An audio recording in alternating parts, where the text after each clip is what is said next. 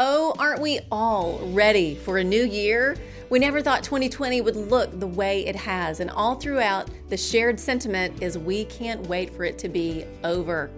But what if this year is exactly what God wants to use in your life to press you, crush you, even to reveal something deeper that you didn't know was there? Grapes are pressed, crushed, and the skin must be broken to make new wine. The hard, dry ground must be broken, tilled up, and prepared for new planting and growth. Are we in such a season? I recently celebrated my birthday, and with each new year I am graciously given on this earth, I pause and look back. I take a current heart inventory and I hold my hands open to what lies ahead. I've been thinking about this new year, this new season of life, and I do not know what it holds, but I know who holds it. We've all pretty much thrown our calendars out the window to a certain degree, which is in a lot of ways a good thing. I'm not against planning, but when my plans don't even take into consideration a holy God who longs for me to surrender my heart, life, and those made plans to Him, I often find myself down a road I didn't need to go down or surrounded by circumstances that were not chosen by God. The Bible has so much to say about our plans. James 4 14 reminds us our life is but a vapor and we don't know what will happen tomorrow. So, why do we boast in what we have planned? Proverbs 27 1 tells us not to brag about tomorrow because we don't know what it will bring. And I love Proverbs 16 9.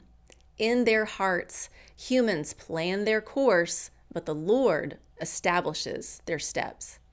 I'm resting in that truth as I step into a new year of life. The good news is we don't have to wait for a birthday or New Year's Eve to get excited about something new or to seek the Lord for the plans He has for our lives. Each new day is a new beginning. New mercy is here for us in this moment of crushing, pressing and reworked calendars and canceled plans. But are we willing to let go and trust God in this new day we find ourselves in?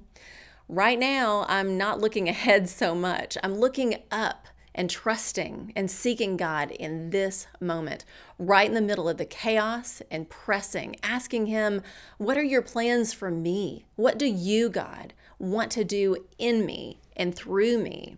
The lyrics of the song New Wine, written by Brooke Ligertwood and performed by Hillsong Worship, are my current prayer. Maybe they can be yours as well. In the crushing, in the pressing, you are making new wine. In the soil, I now surrender. You're breaking new ground. So I yield to you and to your careful hand. When I trust you, I don't need to understand. Make me your vessel Make me an offering. Make me whatever you want me to be. I came here with nothing, but all you have given me, Jesus. Bring new wine out of me.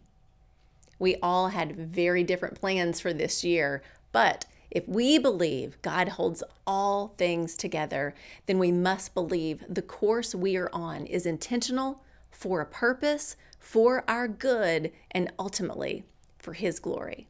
That's the truth. Throw your calendar and plans at Jesus' feet. This is a new day, new mercy, and God wants to bring something new out of you through it. Trust Him in the process. I'm Lori Klein.